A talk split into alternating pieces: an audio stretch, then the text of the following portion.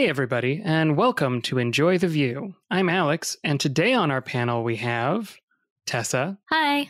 Ari. Hello. And our special guest for this episode is Jessica Sachs. Hey everybody. Would you like to introduce yourself? Give us some background? Yeah. So my name is Jessica. I work at Cypress.io as a tech lead for the component testing team. I found my way there after working on Vue Test Utils for Vue, which, if you don't know, is the official Vue library for testing your components. Cool. Well, since you're here and we have you and we should probably talk about this, I guess I'm going to just softball this to everybody. Does everybody here like writing tests? Tessa? I wish you had given me some advance notice for this question. Oh, I'm sorry. I like writing tests in theory when I have time to write them. My main struggle is that I always trip up on how to write the test. And then when I try to find the thing that I need in the docs, I can't find it. Okay, cool. I like console logging very much, though.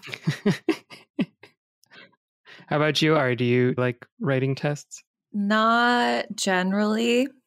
It depends somewhat on what I'm testing.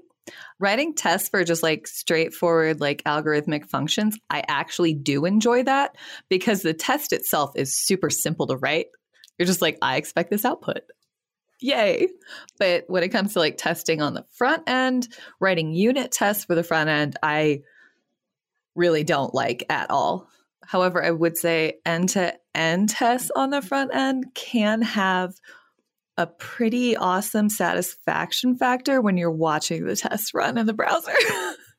Yes. So really, I'm just in it for watching the tests. Actually writing them, no, not as much. I feel you. That first moment, I remember I started as QA and the first code I ever wrote as a software person, right, was an end-to-end automation script. And it was in Ruby or Python and it was for iOS. So I got to watch my app tap around and it was just the most euphoric feeling I've had in my career. Just seeing the thing move without you touching it. It's just, what? And if you have an experience and you think we're crazy, just go try it yourself. I swear, it's a thing. Yeah, having come from doing unit tests and stuff in Python at previous jobs, that is I like to call it the most exciting, boringest thing you can do, because if everything works and you have everything done correctly, at the end of it, it just goes, okay. Like, that's it. That's all it does. Like, there's not any big like confetti or fireworks. I mean, you can set it up to like probably do that, but like, it does its thing. And if everything goes correctly, nothing happens. It's when something happens that you're like, error messages. So I go back and forth on enjoying writing tests. When I'm having to fight with my tools to write the tests, it is less enjoyable. Yeah. But I think also, like, going back to what Ari said about the context or like the reason you're writing tests, when I've been in situations where I have to write tests because we need 100% test coverage. Oh, yeah. Oh, that's the funnest, isn't it? Yeah. Test coverage is an arbitrary stat. And I don't know, it's a construct that we don't actually need. So how do you feel about writing tests? Are you allowed to answer that? Oh, I am. And I hate writing tests. I have it on good authority that so does my boss. And that's why he made Cypress, which I found was very funny. I'd never asked him that until we were in a workshop together. And he was like, yeah, I built Cypress because I don't like testing. I was like, wow, what a way to put yourself in your own little hell. He's been doing it for... It's annoyance-driven development for sure. Yeah, ADD. But it's... I don't know. He's been doing it for 7 years. And I was like, you really set yourself up there for a fun career. But yeah, I don't like writing tests. I like many of you, right? I like unit tests. They're very clear. And like Tessa, I don't like setting up the test. Like, that's the most annoying part, is getting the component to mount. Because once it's mounted, once it's like in the document, you're like, oh, I know how to get things in the document and make sure they're there. And then everything's like normal. But getting the test, like getting the component first mounted is the biggest hurdle. Yeah, I can't stress that enough. So I like to view component tests in 4 steps. The first is that you mount the component, and that's the hardest part. You know, you're doing things like mocking your entire app environment. So if a component depends on Vuex, suddenly you have to learn how to mock Vuex. And those kinds of challenges can lead people to rabbit hole and get frustrated with the process. And that's, I've been there. So you first overcome mounting the component. And once it's in the DOM, it's pretty easy to test. As JavaScript developers, we all know how to get elements from the DOM. So you have your component mounted and you need to check whether it contains text. You know, finding the text of a DOM element shouldn't be too scary for us. And then making sure the text contains what we think it should, that's a pretty easy step too. So it's like you mount the component, you find the thing you're looking for, and you make sure it is what it is. Sometimes there's a middle step, right, where you click on the component and then you make sure it is what it is. Those are the 4 steps I see in any component test. I echo basically all of your concerns with component testing, especially the one where you want to see it run. That for me is super fun. Aria, you mentioned it's so satisfying. Yeah, that's so reassuring to hear, especially that you also find mocking Vuex frustrating, because I think that's something I brought up in our previous episode as a particular part of testing Vue specifically that I always struggle with, especially if you have a lot of modules. Yeah, those steps really remind me of the steps that you need to take to solve all the mysteries and Blue's Clues. And now I really want like a Vue's Cues or something, like a testing song. Oh my God. I'm not going to write that song. That's embarrassing. We just figured out Vue's Cues. We just figured out Vue's Cues. And what does he say last? Because we're really smart. Because it's really fun. Oh boy. Am I too old for this conversation? Yes. Maybe. I started watching Blue's Clues maybe as a teenager. Same. I think Tessa and I are the same. It's great. Age. Yeah. But I'm glad that it's reassuring. It's just such a struggle for people. And like the part that gets weird is when suddenly you don't return anything. Like mount doesn't really return an input-output, right? It has a side effect of attaching to the DOM. And that's just kind of weird for people because they're like, no, unit tests are inputs and outputs. What is this, you know, side effect thing? And the way I like to explain it is the contract of a component is to output onto the screen. And that's it. You know, you mount a thing and it winds up on your web page. And then you make sure it's the right thing. So it's very similar to a unit test, except your output is something happening on the web page. Yeah, I know that for me, I tend to think of like when I'm writing tests, it's always what is the person who's going to use this needing it to do, right? So it's always if you're doing end-to-end tests, you're approaching it as a user. As a user, I should be able to interact with the page this way. So with my unit test, it's always like, as a developer, if I use this component and I give it this prop, it should spit this other stuff out, right? Like, and it happens to be mounted to the DOM. Totally. Yeah, totally. And I'm actually in the middle of writing a course for Vue Mastery. And one of the things, I know, it's very exciting. It's called Real World Testing. And it follows up from a intro to state management course that Adam Jahr is doing. We did a course called Unit Testing for Vue Mastery that I consulted on. And it's about the basics. It goes over what the docs teach you, you know, in a Vue Mastery style way. So it has all the great animations and it's a very visual course. And it tells you like, how do you actually render your component on the screen? And how do you use the basic Vue Test Utils API? And that's a great intro point. But the thing that people really get stuck on is what should be in my tests? And how do I test a real world application with a router and store? You know, the basic stuff is usually pretty easy for folks, but where I get a lot of questions is when you hook it up into a real code base and trying to get people to think like a user. That's the tricky part. Yeah, I would. Now I'm excited. I will definitely be looking forward to that course because I have those questions constantly. All the time. All especially because a lot of, these example code bases are like, here is an app that is designed perfectly to be tested and not like, the way that real world apps are, which are even more better designed to be tested. Just kidding. It's really funny because since this course is structured such that you're not building the application as you're testing it. So it's kind of the scenario that many people find themselves in when you inherit a code base that has no tests and was not written with testing in mind. It was kind of funny that it happened like that. But so Adam, he wasn't writing his code with testing in mind. He was writing it to demonstrate state management and router in the simplest way possible.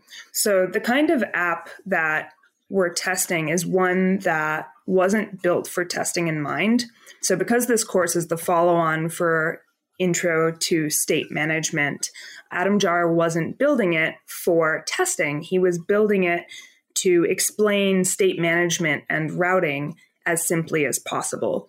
And so the situation you find yourself in is that of many developers where you inherit an application where the person wasn't thinking about testability.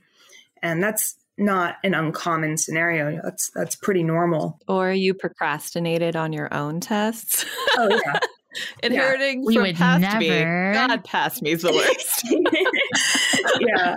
It's all the time. It's like, oh, I'm just going to get this out to beta test it or behind a feature flag. And then it's 3 months later and you're like, this thing needs to grow up and it has no tests. So that happens all the time. Yeah. So that's something I'm really excited about. In the like first lesson we go over, I have to teach users how to pull out a router link from a presentational component. So something that's simply supposed to render data onto the screen. It's not even stateful. There's no interaction. It depends on router link, just an A tag. And that becomes very difficult to test. You have to immediately learn how to mock router out in your simplest component. Yeah.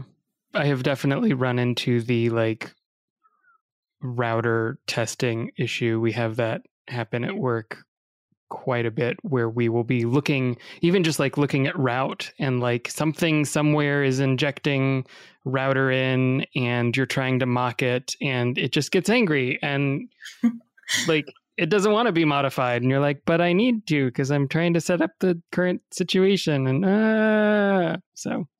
I don't mock the Vuex router and the Vuex or router or any plugin. I just treat it like it's real.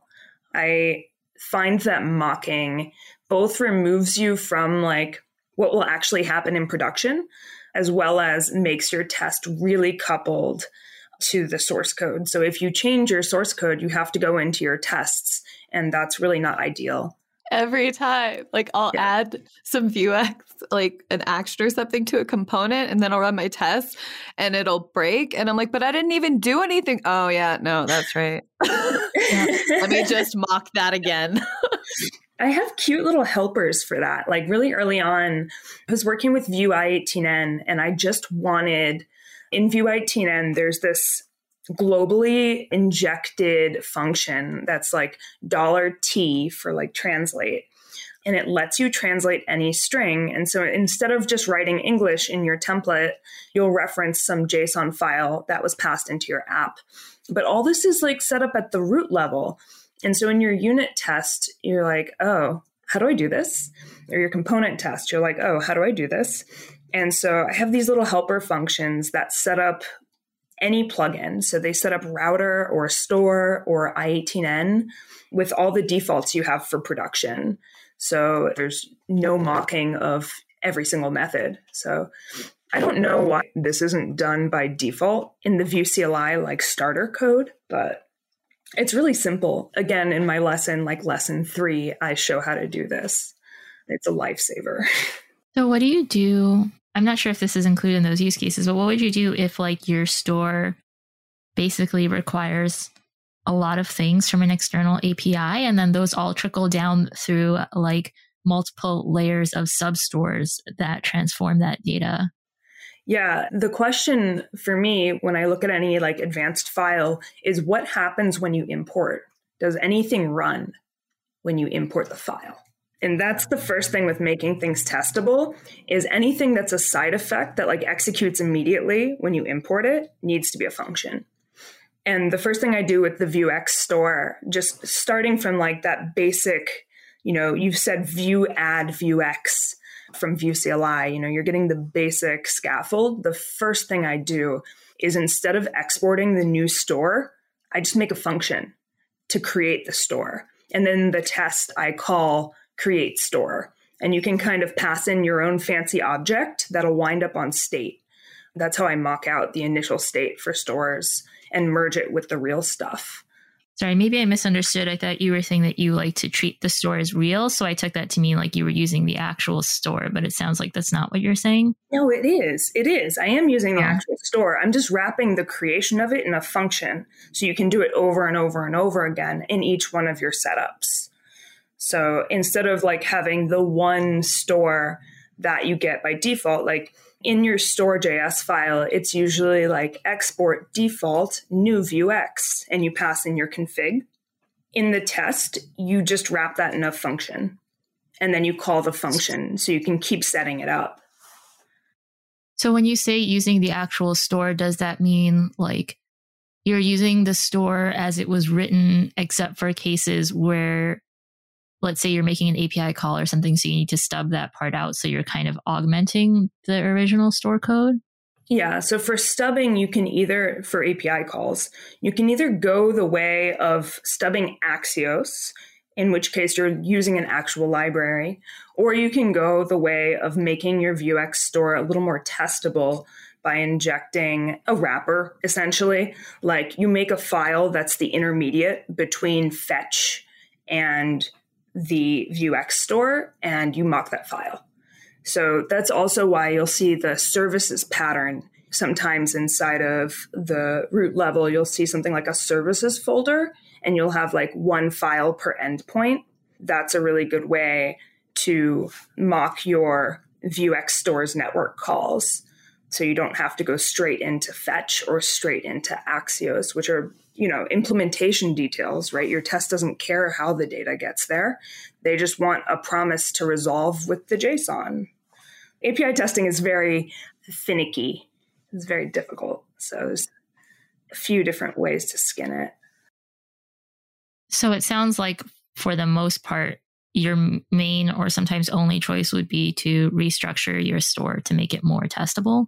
Always. Yeah. You always want to restructure your code to make it more testable.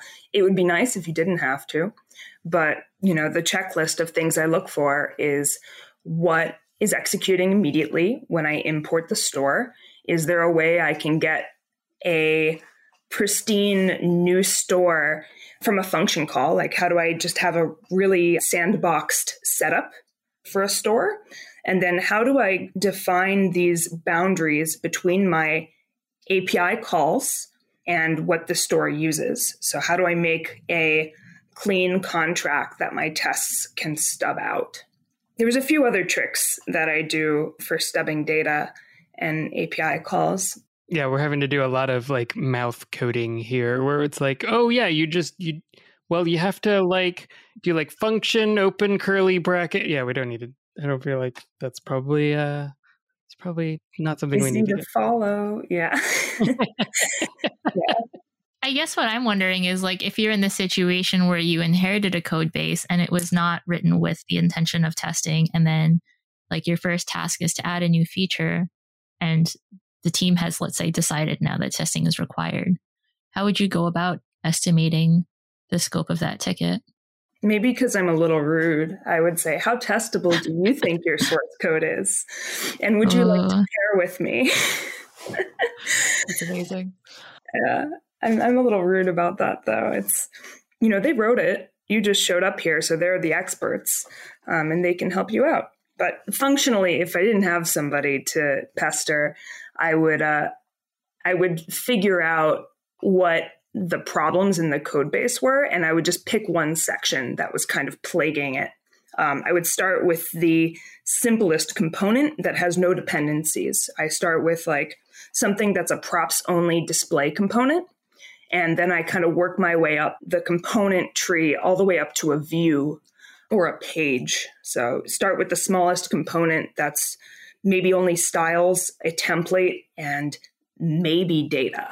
And you just keep working your way up the responsibility chain. So we could talk a little bit about, I think Ari said that E2E tests are satisfying to watch, but do you find them easier to write, Ari? I do find them easier to write. I think my biggest struggle with E2E tests is that I maybe didn't always write my code in a way that had clear selectors, which goes back to writing your code so it's testable. But yeah, no, and like oftentimes, like I don't always know what the best approach to selectors is. Yeah. That's a fun one. Oh, what do you think, Tessa? The last time I wrote E2E tests, it was in Selenium Python, and we used, it was called X something. I don't remember the type of selector. XPath. You can get it when you right click. XPath. Yeah. And apparently there were some issues with it, or like there weren't some niceties. So our like test automation engineer wrote like a bunch of like helper functions and little libraries to smooth out some issues there. We also had like a big discussion about should we have IDs that are special to testing or classes that are special to testing. And I think at some point we talked about like the data hyphen properties.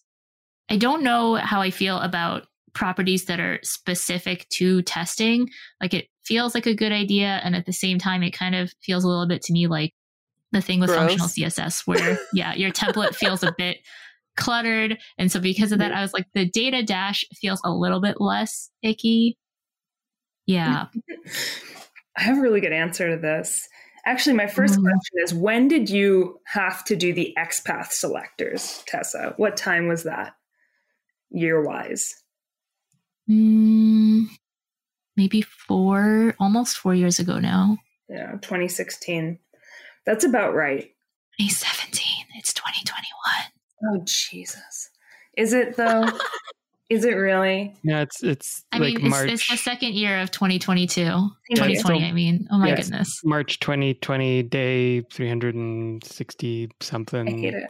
70-something. I'm so over it. So the fun answer to this. So back in the day, XPath was a great way for QA engineers who had no control of the application to test it, because oftentimes QA engineers didn't have commit access onto the repos.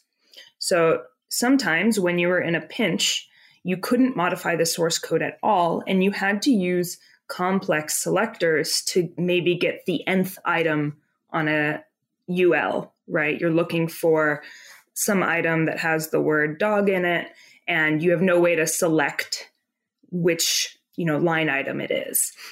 And so you end up writing these crazy XPath selectors, which are, how do I describe it?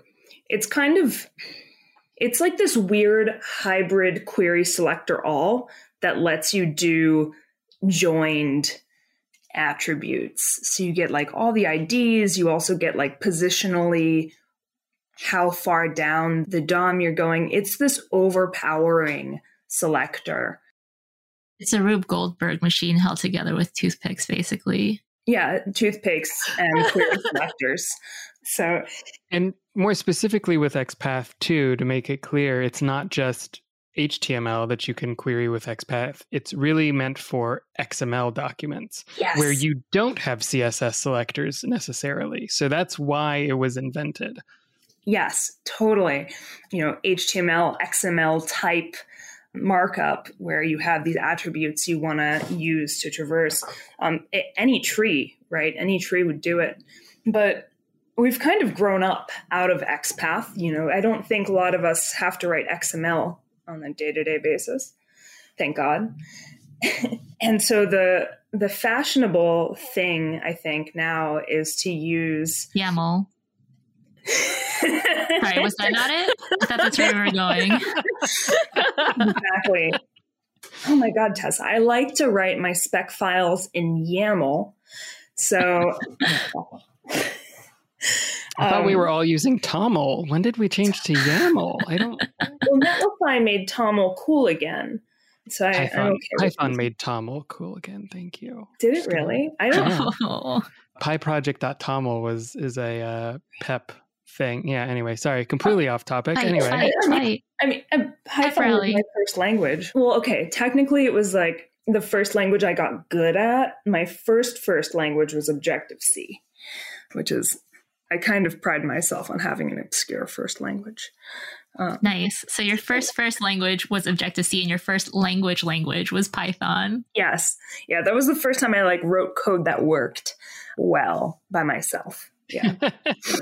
So back to XPath though. It's such a mess. And now that QA engineers generally have more commit access, people are able to adjust the selectors so that they're more semantic. And there's a great webpage in the testing library documentation. So it's called What Query Selector Should I Use? And users don't look at the ID or the XPath. They are closest to accessibility. And so the number 1 and 2 selectors that Kent C. Dodds, the author of Testing Library, the number 1 and number 2 selectors he advises people use are accessibility based, the ARIA label and the ARIA text. I think that's a really cool modern shift from XPath. I also feel like you can corner yourself into extremely brittle tests with the selector you choose. Yeah. It reminds me of a discussion that I had once with one of my early teams about the value of BEM. And what it brings to the table and how whenever you restructure your elements, then you have to restructure all your BEM.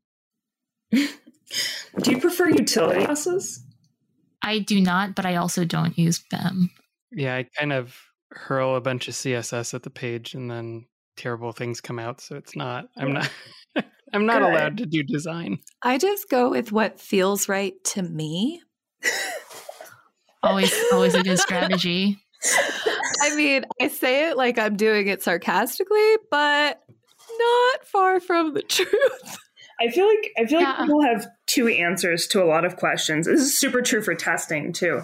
There's the interview answer that you give when somebody asks you, before you have the job, and then there's what you actually do. What's your interview answer, Ari? If you had to, I just pray they never ask about CSS, and so far they haven't. Good. Yeah. The trick is to interview at places that don't have a full-time front-end engineer already, because then no one asks. Right. They don't know what to ask. I got asked a very hard question. I interviewed at one place before I interviewed at Cypress last February. And their UX developer asked me a very specific question on how to access it was nuts. He was like, how do you change the color of an element that's way sibling and out of the way of some button using no JavaScript and only CSS?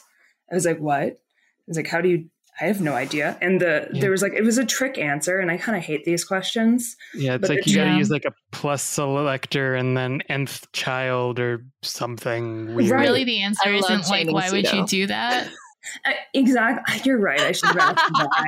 Yeah, I was so into it. I was like, how do you do it? It was a really fun question, but the answer ended up being you separate the input from the label, and then you can tag it wherever you want. And that would update some pseudo selector that you can get access to. I was like, that's really messed up. Oh, see, given your earlier comment, I thought maybe your answer would be, I don't know, you wrote this markup. You tell me why you came up with this situation and how we're going to get out of it. That's a good one. Yeah, that is definitely the one where if somebody comes to you during an interview and they say, hey, how do you do this weird archaic thing in a language that nobody does? You go, I wouldn't. And if I saw that in a pull request, I'd say, you need to change this. It's like putting important on your interview response. Yeah. I just like doing like 5 pseudo selectors chained together just for funsies. Again, I say that like I'm sarcastic, but I definitely did write a selector recently that I think was at least 4 pseudo selectors. That's the beauty of Sass, right? It's so tiny to just write 5 pseudo selectors, right? You can do it in one line and generate some beautiful markup. That's what I really like about Sass, because my approach is generally like treating it like nesting boxes. So each class is like a box. And I guess it's similar to BEM in functionality, but then when I move stuff around, I don't have to change the class name. That's interesting. Okay, so my interview answer for, back to testing, my interview answer for do you unit test is, or do you do TDD? It's always yes. And you can't answer with anything but yes. And the reality is like only a handful of people do TDD religiously. And like, we know this, right? I don't know. Do you guys do TDD frequently with everything? Yeah. What I want to, everybody's shaking their heads. What I want to know is the Venn diagram overlap between people who are, that's what I'm looking for. Like they do adhere to TDD like 100% of the time. And the people who tweet about doing TDD 100% of the time. Oh yeah. I'll so take. People who are posing. Yeah. Yeah, the people who tweet about TDD clearly don't, because they have not written tests to test their tweet. And the people who do don't have time to tweet. Oh! Maybe the T stands for tweet. You don't know. I do a lot of feature and development. Design, yes. Oh my gosh. Twitter-driven development. That's good. Yes, if anybody has any comments about that, at GloomyLoomy. So we're talking about CSS, we're talking about Sass and like scoping and stuff like that. But like, does anybody have a good way to like test components in a browser by themselves without making some weird like amalgamation of like multiple tools together? Are you talking about like clicking through the app and seeing if it works? Well, there's that. That was a segue to Cypress. I'm sorry, I ruined it. There's like Storybook, right? And so you can like make like components in that, but then like trying to get that hook, you have to like run a Storybook server and then like start an E2E thing to like click through that automatically. And like, it'd be, I don't know, it'd be cool if there was like a way that we could like put those two together. Yeah, that's what people do right now. They launch Storybook and then they hook Cypress end to end up. And it's kind of bizarre, right? It's like you have two tools and you're not even testing production. You're testing like the Storybook Webpack render. So just the other day, I saw a component library like boilerplate on GitHub. And it was like, here's how you use Rollup to build your TypeScript component library, and then use Webpack plus Storybook to, mount it into a development environment.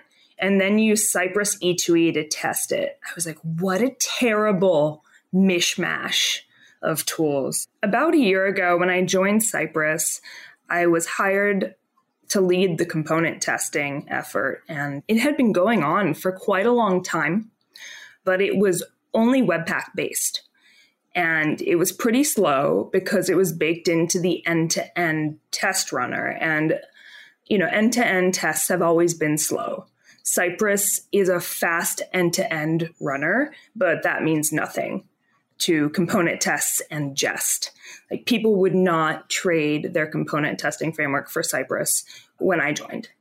But very soon after, we gutted the existing solution and we made component testing a first-class citizen at Cypress. So we integrated it very tightly and we got rid of all of the slowness.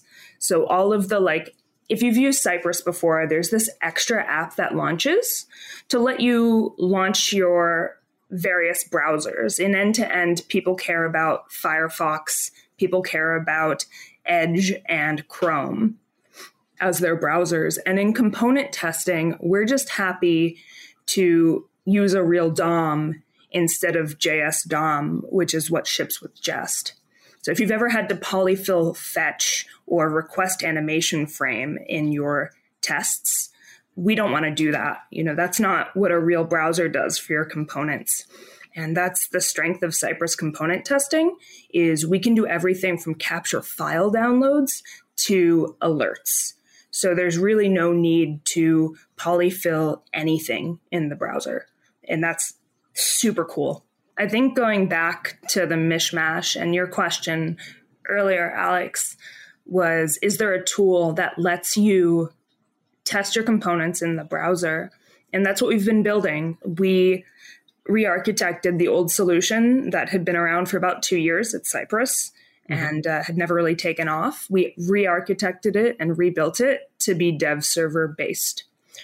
So the thing I'm most proud about is we launched a new beta about 4 weeks ago, and we haven't really publicized it. So it's about the beginning of February is when we launched, and we haven't publicized it. We're doing a very slow rollout, but it has support for Rollup. It has support for Webpack.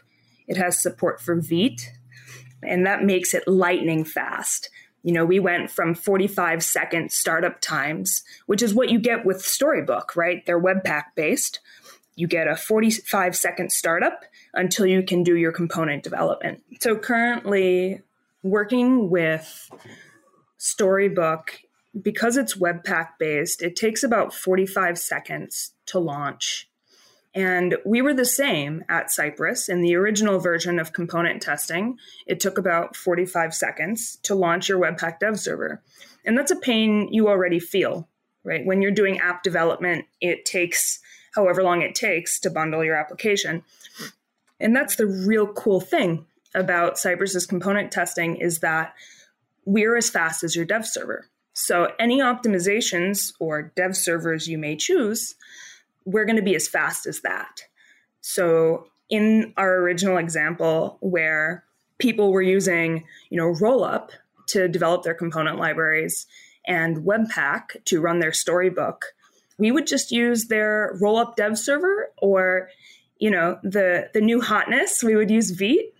And that gives you sub 1 second startup in Cypress component testing. And we actually rival Jest for testing.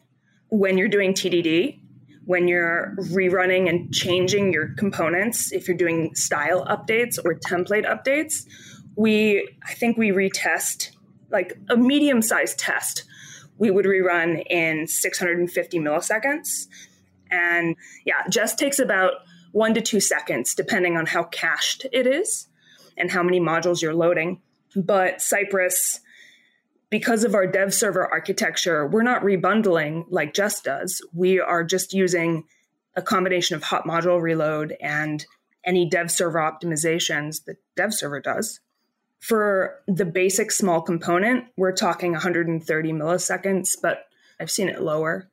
It's super cool. And usually you're just running one component test at a time anyway. So that's really cool. And then like the power that comes with testing in a real browser, I'm so excited.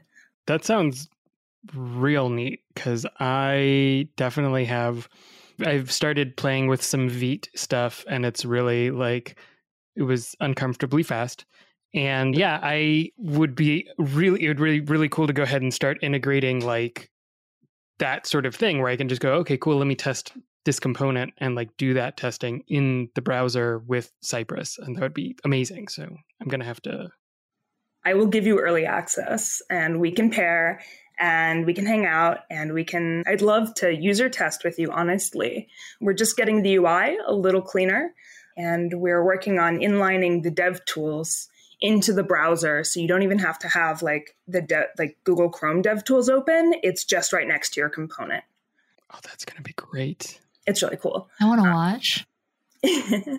We're just going to have a special episode with me and Jessica going through a code base, and I'll be like, okay, this is really cool.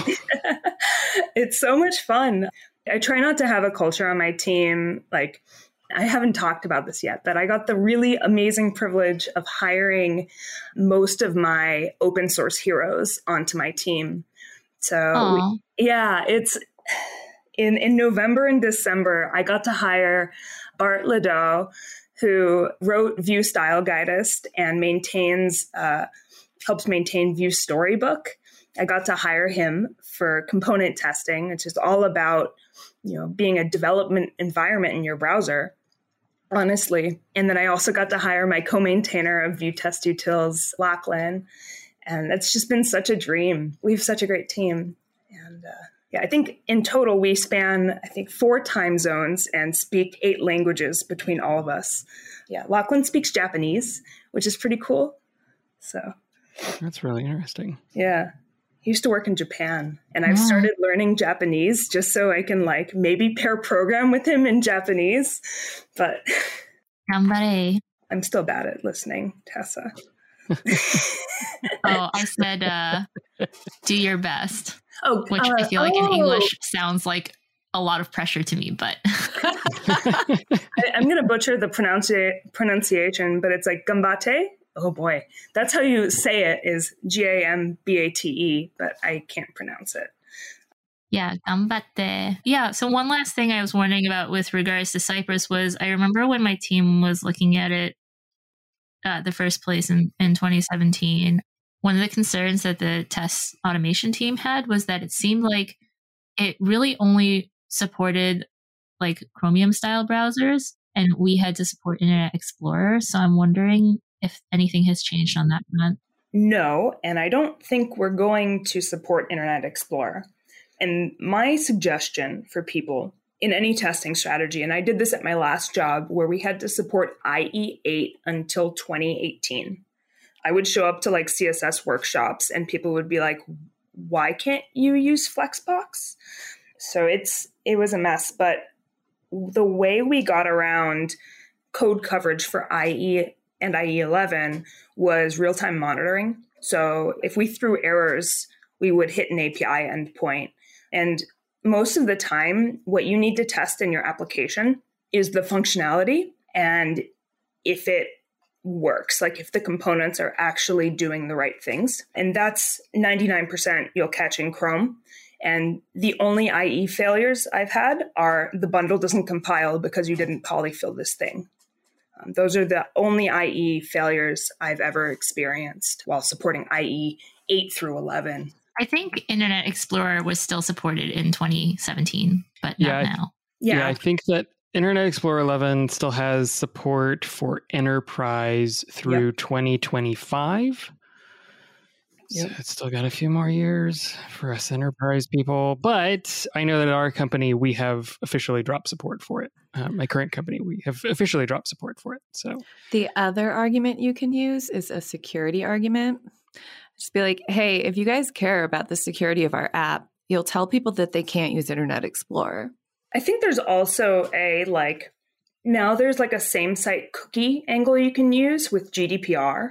So there's quite a lot of ways to convince your manager, but all in all, even if you have to do it, you can still get coverage from Chromium browsers for almost all of your users. And I would suggest for many, many reasons to invest in real-time production error catching, because the things that slip through are always the things you didn't write tests for that some end user was able to get into a state with. Yeah, we have real-time error reporting, and it is perfect. I picked up one just the other week. It was great. Yeah, I think in terms of the place I was at, it wasn't so much that we wanted to support IE so much as our customers couldn't switch off of IE. So it's great to have an alternative support angle for people to take a look at if they're in that situation. If you ever want to interview somebody with a similar situation, Lachlan came from that background. He had to write medical software that would calculate dosages. And it's one of those pieces of software that you're like, I cannot ship bugs. And they used Cypress for all of their testing. So if you ever want to talk to him about the challenges of convincing your boss to let you ignore IE11 end-to-end coverage and pick Cypress, you can talk to him. See, that's fascinating to me because I also currently work on healthcare software. And because of HIPAA, that's why we don't support IE. That's really interesting. Yeah, I think. I know. Yeah. Companies have like quirks. They all have these like strongly held beliefs that, I don't know, when you go back in time, it just all happened in a Google Doc in some meeting where they decided they needed to do it. Most times there isn't even a Google Doc. Yeah. Truth. Yeah, we have the problem of Zoom recordings being our source of truth. Our founder, Brian. Oh, no. Yeah. It's rough. We really skew towards long meetings, and we use like a transcribing service. I was about to ask, do you guys at least get transcription? Yeah. Can you bring him on the show? I just want to talk. You don't know what you're asking for. There's so much talking. Oh my God. Yeah. Like all founders, he's very brilliant and I love him dearly, but it is an exercise to get decisions made concisely. It is, I don't know, it's a bunch of fun though. Anyway.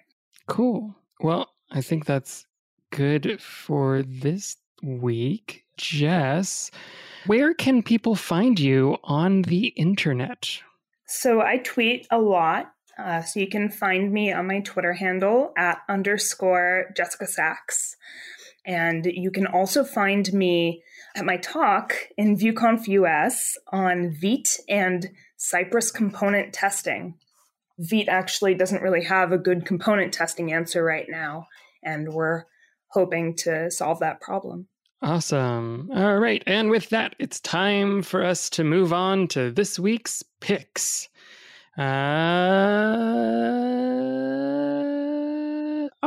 Ari, would you like to go first? Sure. My pick is Clubhouse Games on Switch. It is super fun to play with friends, especially trying to play drunk darts. Just saying. Not that I've ever done that. Just theoretically, I assume it would be super fun.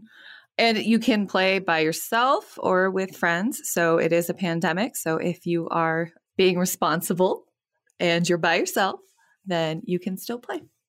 Awesome. Tessa, do you have any picks? Yes, I have two. So the first pick, we've talked on the show in previous pick sections about how I have hair. And one thing that's really tough about having hair in the winter is static electricity. And I have a bunch of different kinds of brushes, including like anti-static brushes that like work for a week and then stop working. And so I recently read that if you brush with a wooden brush, that would not add static. And I was very skeptical, but I just got my brush with bamboo from the Zero Waste store and it seems to be working very well. Actually, like I feel like my hair is less staticky after I use it. Now, if that could be combined with a detangling brush, that would be perfect. But so far, I'm really liking that.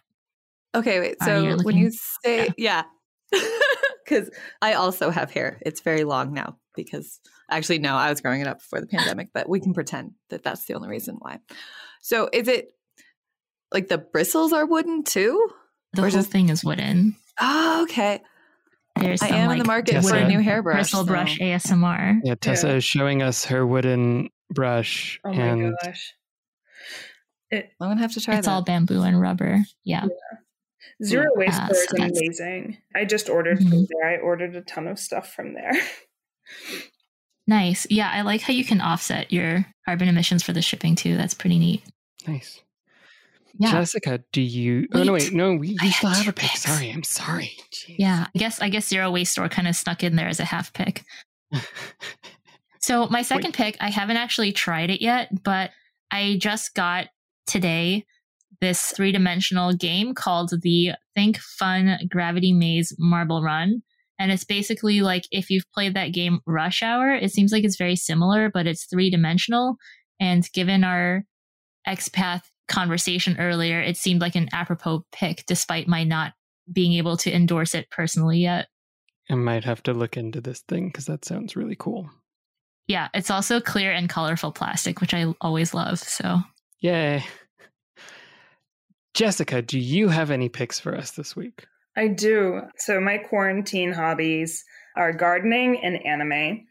And so I have two picks. It's winter in Cambridge, Massachusetts. So everything we grow dies except for our AeroGarden. And I have this is a podcast, but I have 2 giant bushels of greens. We're growing like bok choy and 2 types of kale and some greens I've never even heard of. And they're like producing enough delicious salad.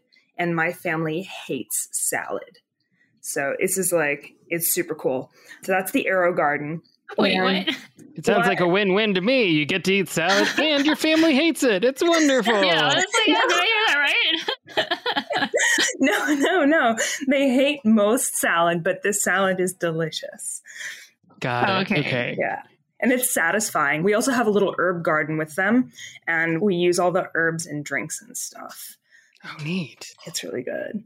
My second pick is my anime hobby.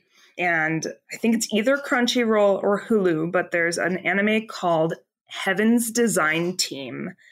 And it's brand new in 2021. And the premise is that God was supposed to make all of the animals and plants. And that was supposed to be the plan, but it was too much work, so he outsourced it. And it follows this design team that is supposed to create different animals. And it's totally like if Tech Workspace was about creating like the giraffe and all of the technical decisions they have to make about, you know, disrupts neck proportions. What? Yeah. I mean, like, so then they talk about like why the giraffe's neck is so long. And I think it's like, and why it has, I'm going to mess this up, why it has like 2 stomachs because of the blood flow to its brain. And they like debug why the giraffe dies with different proportions. It's not actually like gory. It's very cute. It's very, very cute. Yeah. That sounds really interesting. No, I promise it's cute. They like figure out how to make narwhals and like why the unicorn won't work functionally. It's super great. And the unicorn is developed by the guy that made the horse, who just cannot get over his original idea for the horse. And he keeps trying to make variations of it. So he also came up with the zebra and the mule. We just did the zebra. The zebra was an accident while somebody else was trying to get their design through. It's super good, I promise. It's like, right. Think horses, but tigers. I can go on, but just watch the show. It's great. That sounds fantastic. I'm going to have to check that one out now. Okay, one more thing. The Galapagos Islands are their test grounds. And so they, when they're trying to test if the animal will work, they go and they like rearrange the Galapagos Islands into the proper environment and drop the animal there to see if it will live. It's very cute. Anyway. Okay. Yeah, that sounds fantastic. So my picks this week are, I have one pick, and my wife may or may not have told me to say this one. So there is a soda company here in Georgia that we have recently started getting craft sodas from. They're based in Athens, Georgia, and they have a couple of really fantastic flavors. I really love their, habanero strawberry. And the butter pecan cream soda. It's like drinking a carbonated pancake. It's really fantastic. And for those of you who don't know, I don't drink. And so sodas are like my thing. So this company is based in Georgia. They have really good flavors. They also have a limited time flavor of their split banana cream soda that is for the Savannah Bananas baseball team down in Savannah. Ooh. Yeah. So the company is called New Creation Soda Works, and they are delicious and wonderful, and I highly, highly recommend them. And that's all for this week's episode. If you aren't following us on Twitter, head on over and find us at Enjoy the Vuecast. Be sure to subscribe to us in your podcatcher of choice. And if you have some time, leave a review. Finally, remember, the first rule of Vue Club is... tell at least 5 or 6 colleagues about Vue Club. Thanks for listening, and until next time, enjoy the view.